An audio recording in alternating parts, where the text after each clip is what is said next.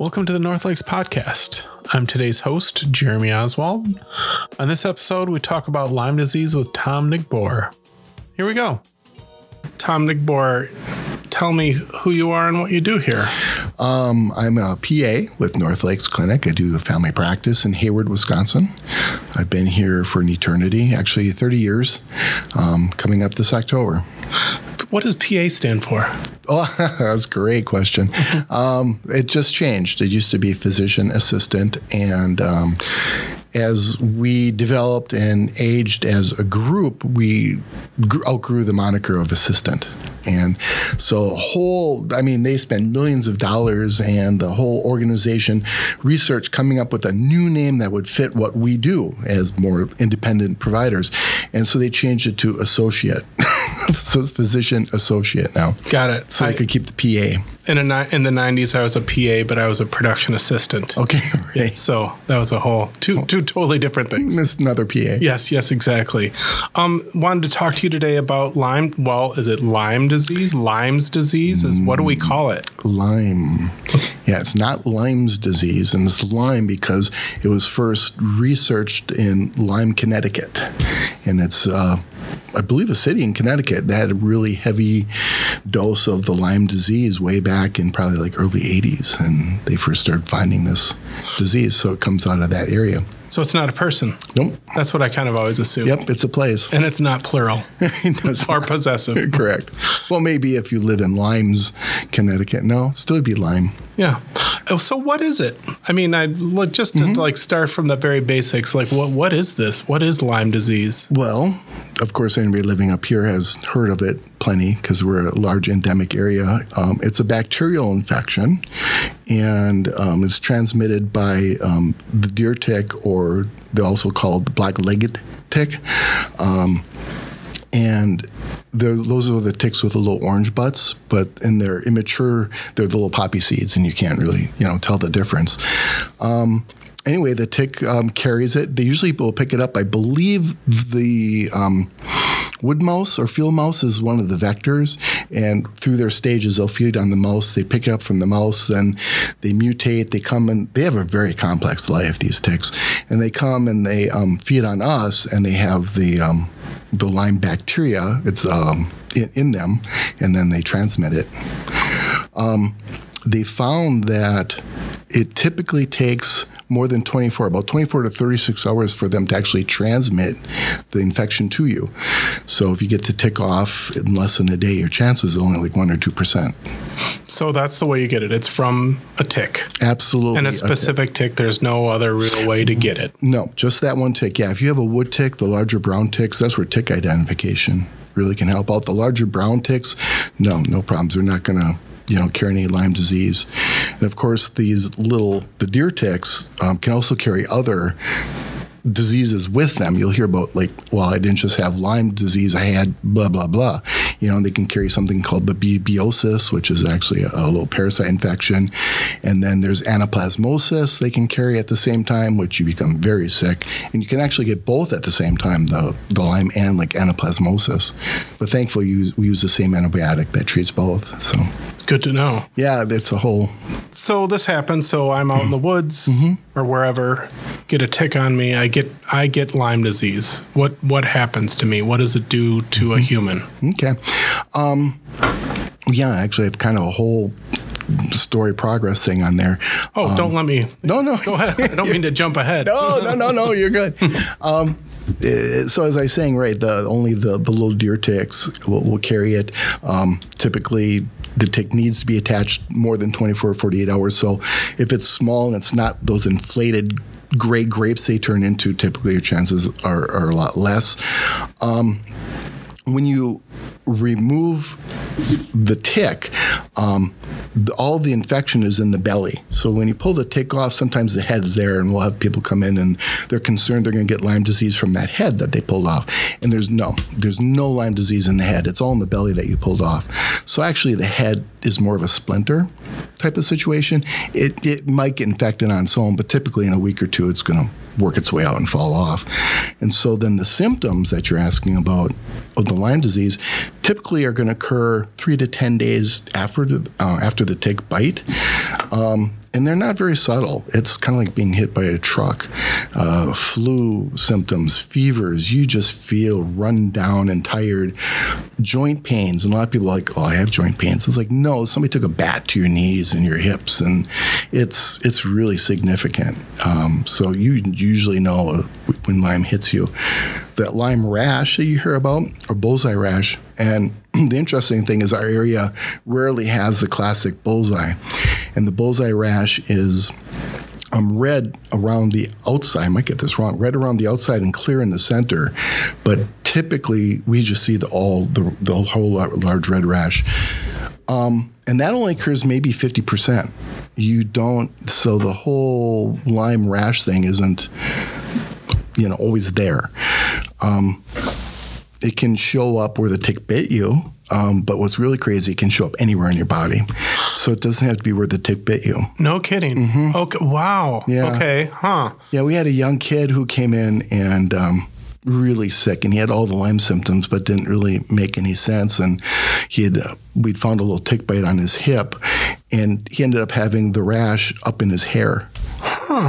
No. That's okay. Well, I'm already glad we're doing this podcast because there's one myth in my life that's just been shattered. So great. Yeah. What, the Lyme rash? I just always thought it would be right where the bite is.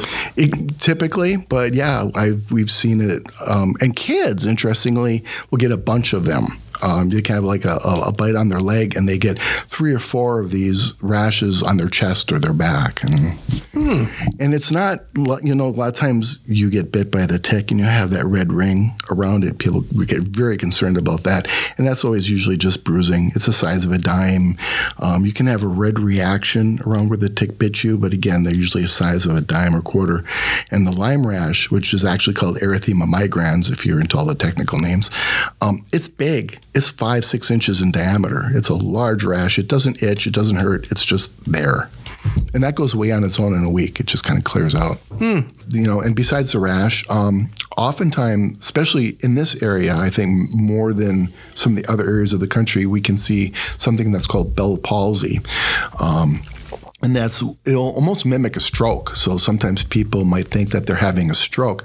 And they may not associate the tick bite, but they will have facial drooping, left or right side of their face. And I believe it's just the face. I don't think it typically affects limbs, like a true stroke will.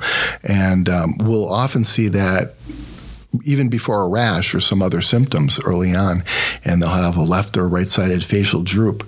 And we've come to, especially if it's Lyme season, start looking for Lyme disease with that type.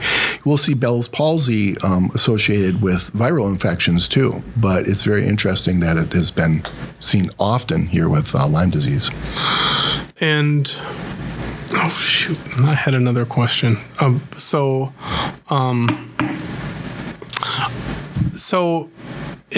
how often does it happen where someone comes in and maybe they did not know they had a tick bite? It seems like the tick, like I always feel like I know I'm going to have it, but is it often that you get people that have Lyme that didn't even know they were bitten by a tick? I'm sure there's a number of that. I haven't experienced it because, frequently people are, looking for the ticks or they're having the symptoms, and around here locally, people are just so versed on the Lyme disease but again, I'm certain ER would have much different stories where they've run into people coming in with the symptoms and not being aware. Sure. Because, you can't, they're hard to ignore. Yeah. It's like, well, you know what? I'm going to take that back. There have been a number of times, especially in the spring when we get the smaller nymph ticks, the little dark ones, and you may not even see the tick or the tick bite, but boom, you get all the symptoms. So you definitely, can have it without noticing the tick. It seems like that, I don't know, like it just like tick and Lyme just go hand in hand. Yeah. I don't want to no shout outs to the tick, but they get a bad, they have a bad rap. I think they deserve it. I'm not a fan. I don't know. I think I always wonder, would I rather have a mosquito or a tick? And I don't. Oh, yeah. Depends. Where's the mosquito bite? Yeah, right. I don't know. If you get it in India, yeah, no, okay, I'll skip it. Never put it that way. Yeah. So is it hard to detect? You said that sometimes it's here, sometimes it's there, sometimes there's nothing. Is it hard to detect Lyme disease? Early on, it really is, because when we test for Lyme disease, we're measuring your body's immune system reaction to the infection. And the testing that we use isn't really able to pick that up until about 3 weeks. They've improved it now. They say 2 weeks, but, 2 to 3 weeks. So anything before that, you could have the infection, and if you'd run the test, you're going to be negative.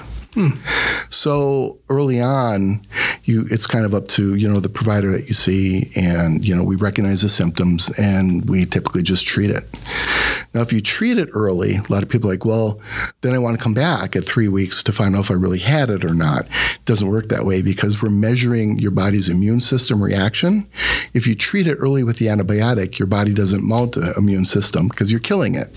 So even if you had had it and you check it 3 weeks later, there's a good chance it'll be negative. So it's kind of the art of diagnosing Lyme disease. So that you don't take any chances, we think it might be this, you'll kind of go right ahead and treat it. Yeah. If there's enough symptoms to support it, we just treat it.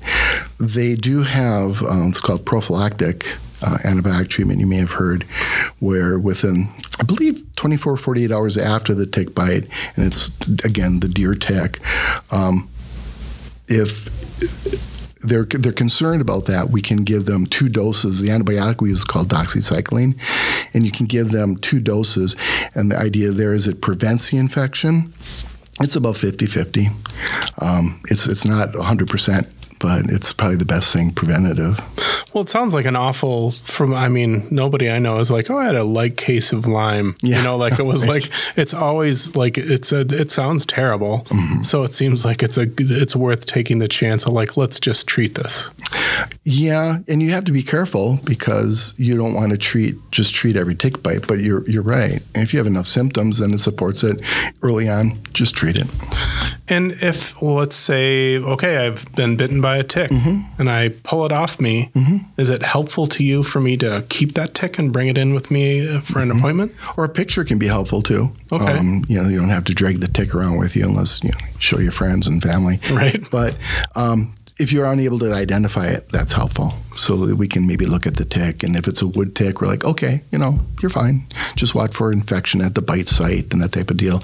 But then if it is a deer tick, it can, we can try the prophylactic dosing, maybe offer blood testing at 3 weeks. That's another thing too, is, you can always do the blood test, give it 3 weeks. But if you've got the symptoms that happen in the meantime, well, call me, let me know. Well, we can get you treated beforehand. But some people just want to know, and then you can check at 3 weeks. But you're not taking the tick down to the lab and analyzing it for Lyme. In the early 80s, that was the deal. Okay. I think you'd send them to Marshfield, and they would do some voodoo testing or whatever. Nobody does. At least that I'm aware of, nobody does. Okay, so that's run its course. So I'm not crazy. So. I've heard this before. Oh yeah. Okay. Yeah, I don't think anybody's. I'll probably be wrong. Somebody's going to say, so and so, but yeah, that's not real common. Okay. And that's neat to hear that you don't get a subtle case of this. It sounds like it's like you either have it, you don't, and you feel it. Like the joint pain is super intense, and you feel it. You do. Flu symptoms, fevers, joint pains. The rash is 50-50. If you get the rash, that seals it. And all that, like I said, usually in 3 to 10 days. The other thing, too, is with the antibiotic, there's a pretty quick turnaround on symptoms. So if you're really suspicious, you do the antibiotic, and in 24 hours, they're feeling a lot better. It's there you go. Yeah. That's got to feel good. Yeah. That happens. Yeah. So when somebody does come in, you've already kind of named these symptoms, do you have moments where you're oh, yeah, that's Lyme? Oh yeah. Yeah. It's easy to tell. Oh, yeah. It's, like I said, they got the EM rash. I'm sorry, EM is the erythema migrans. We call it EM for short. They've got the rash. They've got all the symptoms. It's a no-brainer. And specific time of year, we're kind of doing this in the spring. I'm guessing this might be a hot time of year, but spring, fall, yeah. But of course, year round. And that's a hard thing. Like, they don't seem to die. No. Like they're everywhere. They are tough. I was just reading up on that the other night, and they can survive winters like below zero, and they like burrow under the litter leaf. And yeah, unless it's, I guess what's really hard from them is big swings. So if you go like really cold to really warm through the winter, that for some reason really messes them up and you get good deaths. But if it's just really cold, yeah. They just hole in. They're amazing. Oh my God. Okay. That's so I'm going to get excited when it's like really warm this day. And I'm like, oh, I can't wait for the snow, like the cold, just to think all the tick dying. Mm-hmm. And is it, so is it a, like, what about places in the country or internationally? Both. I mean, is it like, does it happen in the desert or is it just in the woods? I mean, I from what I understand, like kind of Minnesota, we're in a hot spot up here in northern Wisconsin. Mm-hmm. What about the rest of the country? So yeah, pretty much, I don't believe the desert. I mean, there's different tick diseases. Colorado has the Rocky Mountain spotted fever and that their own tick. And I think Texas has a different tick deal. But the Lyme is right. East Coast, Connecticut, Vermont area, Wisconsin, Midwest is a hot spot. Seattle area, and I think Northern California are kind of this country's Lyme hotspots. Europe's got it going. I guess Asia does. Europe, again, the woodsy, a little colder, so you have like, Czechoslovakia, Germany, Eastern Europe area is pretty endemic also. I believe their strain of the bacteria that infects it is a little bit different, but it still falls under the umbrella.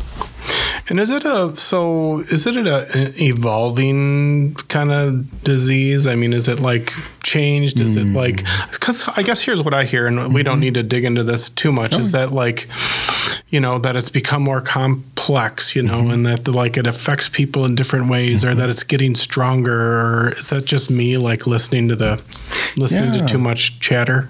I don't know what. So unlike a virus, like our wonderful COVID, that can mutate and change and become stronger or weaker, the bacterias don't typically mutate. They can become resistant to different antibiotics, but you don't see a lot of different mutations, so they usually aren't going to get stronger or weaker. The Lyme has been pretty stable. We've always used that antibiotic doxycycline pretty much from day one. And it still is effective. It still is the number one antibiotic that we treat with it. Unless children, you have to use a different antibiotic, and that's amoxicillin, and we've used that forever too. The thing that's changed initially was 3 weeks of the antibiotic, and then they shortened that to, I think it was like 14 days, after like 10 years, and now recently they're saying like 10 days, which is the same thing that we use for that other antibiotic or infection, anaplasmosis, I was telling you about. So that's the only change, which is kind of weird because it's going opposite what you're talking about, which actually is kind of common in medicine, that you start hot and heavy and then we pull back and we find, oh, we didn't need that much. We didn't need that much. And because, so here I'm going to just show how silly I am, or like what I don't know the world. It's because it is not a virus, it's a bacteria. There's not a vaccine for it. No. Well, there was. Okay. Maybe I'll re-ask that question. I'll just ask. There are some vaccines. Okay. They have the vet vaccines for Lyme. It's like, I don't know why they don't do it with humans. I'm sure there's some reason. And initially, must have been like early 90s, they came out with a Lyme vaccine. But they had to pull it from the market because the vaccine was causing arthritis. Oh. You know, so it was the Lyme. Okay. And actually, that kind of segues a little bit into, you know, people talk about the Lyme symptoms if it's not being treated. So there's like the chronic Lyme. Typically, we pick it up because people are more aware of it now, but early on and occasionally now, if it's not treated early enough, and that's usually about 3 months, if it's left after that, you can develop some long-term complications. You can still clear it up with antibiotics. It's a longer course. It's usually maybe a month. We'll actually send those people to infectious disease specialists because they know how to eradicate the kind of the longer Lyme. But it can cause long-term arthritis. You can develop nerve problems, even cardiac issues if it's not treated in enough time. And like I said, that's usually within 3 months. Which brings me up to my second segue. Early on, I was talking about how we'll recommend maybe if you've been bitten or if you don't have enough symptoms to wait and treat it 3 weeks. And so a lot of people are like, yeah, what kind of, you're asking me to wait 3 weeks. What kind of damage is this going to do to my body? And really the answer is none. Within 3 weeks, we can treat it and you're not going to have any of those long-term complications. Excellent. And what can, I guess, like, what can people do to prevent it?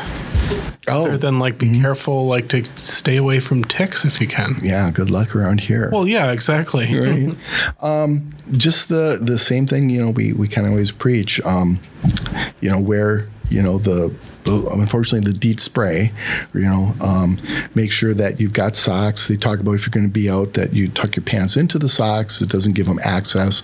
But really the most important thing is each day if you've been out and about is to do a tick check. You know, they need to be on more than 24 hours. And if you get them off, you're good to go. And the removal, the best recommendation is get yourself a little tiny pair of tweezers. And then where the tick is embedded in the skin, you'll have the belly sticking out, but you can kind of see the neck. You just take the tweezers and you go up close to the head right next to the skin and you pull it out backwards. And 9 times out of 10, the head and everything will come out. If the head doesn't come out, you can come in. We take them out all the time, or like you can leave it and it's going to work its way out. Who's your typical person that's coming in with Lyme disease? I hate to say that there's a typical one, or isn't there? Is it like everybody gets it, or the outdoors people, or who? Everybody. We get more panic from tourists, of course, you know, coming in and they've had it, the tick bite, and of course they've heard about Lyme disease, and they may, you know, live in Florida or whatever, and a lot of them will want the antibiotic right away. And of course you can't treat, you know, that's really important. I mean, nobody wants Lyme disease, and we can't do that prophylactic 2-day treatment thing I was talking about. But a lot of times people want, you know, the full course every time they have a tick bite. Well, you would be on antibiotics all summer long. If you really think about how many ticks you can, especially if you're outside and you're active, you know, how many ticks you can have. So that's not realistic. But little kids up to 80-year-olds, everybody's affected. Okay. And as far as IDing what this brown-legged or deer tick looks like, you kind of, I assume you know because you've been looking, but you know, you know it when you see it. Mm-hmm. Do you have any suggestions on someone where they can go to look to find like a different, what they look like? And it's really, of course, I know Surrey County, they have pamphlets with lots of the pictures on it, which is really helpful. And they hand those out. You can head there. Of course, just Dr. Google has lots of ID stuff, and you just you just Google the deer tick or the brown leg, and they'll show it. They're quite different from the normal wood tick. And so once you kind of see this, you're like, oh yeah, because they have the little orange butts and they're more oval, they're not round. But in their and I'm gonna forget the name, the first stage, when they're just a poppy seeds, they all look the same. So you're kind of, I don't know, you know, and that makes it much harder. And anything special, like are there special populations that should be more careful around it? Like are older people, younger people, pregnant people, you know, that should be a little more sensitive about this? Oh, yeah. You know, I think definitely with it's riskier for older, especially if they get that anaplasmosis I was talking about that can happen at the same time. A lot of times they'll end up very sick and very much in the hospital. Anybody older, and especially if they're on like immunosuppressants, you know, they may have like rheumatoid arthritis or something like that, or they're taking prednisone, anything that would allow the infection to really take off like a wildfire. There's a lot more risk there. So we want to get those people. And when you're older too, I'm older, so I can say this, our immune system is not just, you know, cranking out like a 20-year-old's. Right. And so it's going to hit us a bit harder. Mm-hmm. And any danger of like getting it multiple times, or is it easier to get after you've had it once or anything like that? Yeah, these are great questions too. I'm going to address that, but I'm going to pull back a little bit. Sure. Yeah. So the question is on the testing. for it. You know, what do we do, and are the tests accurate? For a while, there are people coming around saying, kind of really spreading misinformation that the tests aren't accurate, and there's these special labs you need to do to diagnose it, which actually wasn't true, and they've gone out of business. So the tests that we use, it's a two-step process. There's an initial screening test that's fairly sensitive, and it tells you if you have it or not. And then there's a second test that's typically done called a Western blot, and that's looking at the immune system itself and all these, I guess they're actually fairly complex. There's all these levels of antibodies that they look at. And by that test, they can tell, is this a new infection? Right? Or is this an old infection? Because once you've had the infection, your immune system has already been activated to fight it, and it's going to come back positive. So how do you know that this is new or old? So the second test identifies new antibodies or old antibodies, and then we can decide how to treat it. Oh. So you can get infected, every year. You can get infected, we've seen people, unfortunately, like twice in 6 months. Although that testing is harder to figure out. But the second test allows us to make that decision. Mm-hmm. I was just shaking my head like that. The complexity of your world is amazing. I'm so excited that you nailed it down. They just drill it into us. I love it. And so is it, if someone does get it once, is it easier for them to get again, or is it worse, or similar? Can you tell, or? If you think, because it's a bacterial infection, so it's unfortunately not like a viral infection where you maybe build up more resistance. So if you think of more of it like a strep throat, you can keep getting strep throat over and over, and the same with the Lyme disease. Mm-hmm. You can, you're not any more resistant. So it's like when I get a cold, it's like, oh, you're getting the cold again. A cold again. I guess I've had one every year for, ever. Right. It's not like they've gotten worse over the years. You should be getting less. I know, right? Right. I'm working on it. Okay. Tell me a little bit more about the vaccine. Okay. I believe, from what I've heard, that they are currently working on a vaccine. It's been a long haul, and unfortunately, this is way above my pay grade. I don't know what the issues have been. Back in the 80s, they had an immunization, and they were putting out, but they had to stop it because the immunization itself was causing quite a bit of arthritis, and we're trying to prevent that with the Lyme disease. So I know that they are researching it, and we'll keep our fingers crossed. So what motivates that research? I mean, that's where I was kind of asking about like how regional it is. It sounds like it's all over the nation. Right. So it's not like just a northern Wisconsin problem. So what fuels that research? Is it the pharmaceutical companies that they can provide a benefit, or is the CDC, or like how who's kind of driving that ship? Well, it's always the pharmaceuticals. I mean, you want to assume that their head's in a good place and they're trying to prevent a potentially bad disease. Of course, they make income off of it. The CDC usually doesn't drive any of that stuff, and it's all independent pharmacies. I wish I had more information on like where they are and who's researching it, but. But it's not like just a. I mean, it affects a lot of people. Oh, yes. So it's like a it's not just like it's not like 2,000 a year. It's we could look that number up, but it's a big number. Mm-hmm. So it's not like it's like people are working. People are working. Yes, the people. Yes, right. And so that's good. And then how do you I guess I'm going to dig into a little bit more about your job kind of. So how would you learn more about that? So when there's something new about Lyme disease that comes out, how would you learn about it? We evolved with it initially when it and I believe it was really early 80s. They kind of got going. I'd have to look that up, but we'll use that number for now. Mm-hmm. And so, we evolved with it, and we had to because of this being, such an infectious area. So we really had we had to know a lot about it.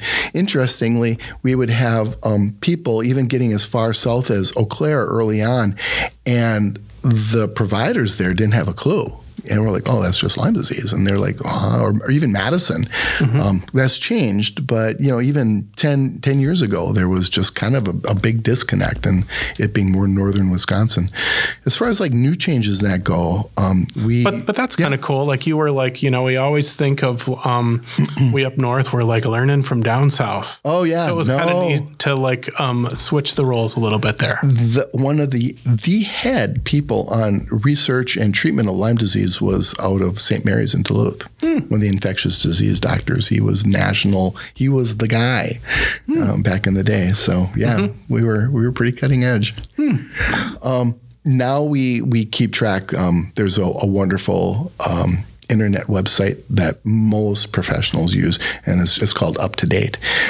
And that's where we can find all the current research and treatment recommendations for everything, but of course Lyme too. And that's, if there's any questions, then that's where we usually head to. And that's all the experts keep everything current on this website. And I imagine, you know, you work with a bunch of other professionals here. It mm-hmm. must be fun to be able to, when you hear something, to share it with someone you work with. Oh, absolutely. You bet. Especially if they didn't do something that you think they should have done. Okay. Then you share it right away. Right, exactly. Oh, by the way. Yeah. Right. No, I'm kidding. Yes. Right. And we're bouncing off each other all the time. I mean, and that's what makes a group practice so cool, because you're not isolated. You know, you maybe hear about people, oh, they're working alone, but no, in medicine, everybody's always talking to everybody.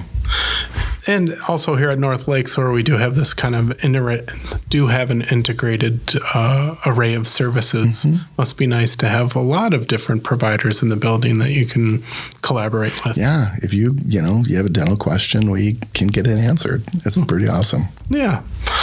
Well, I guess I got one last question for mm-hmm. you, Tom.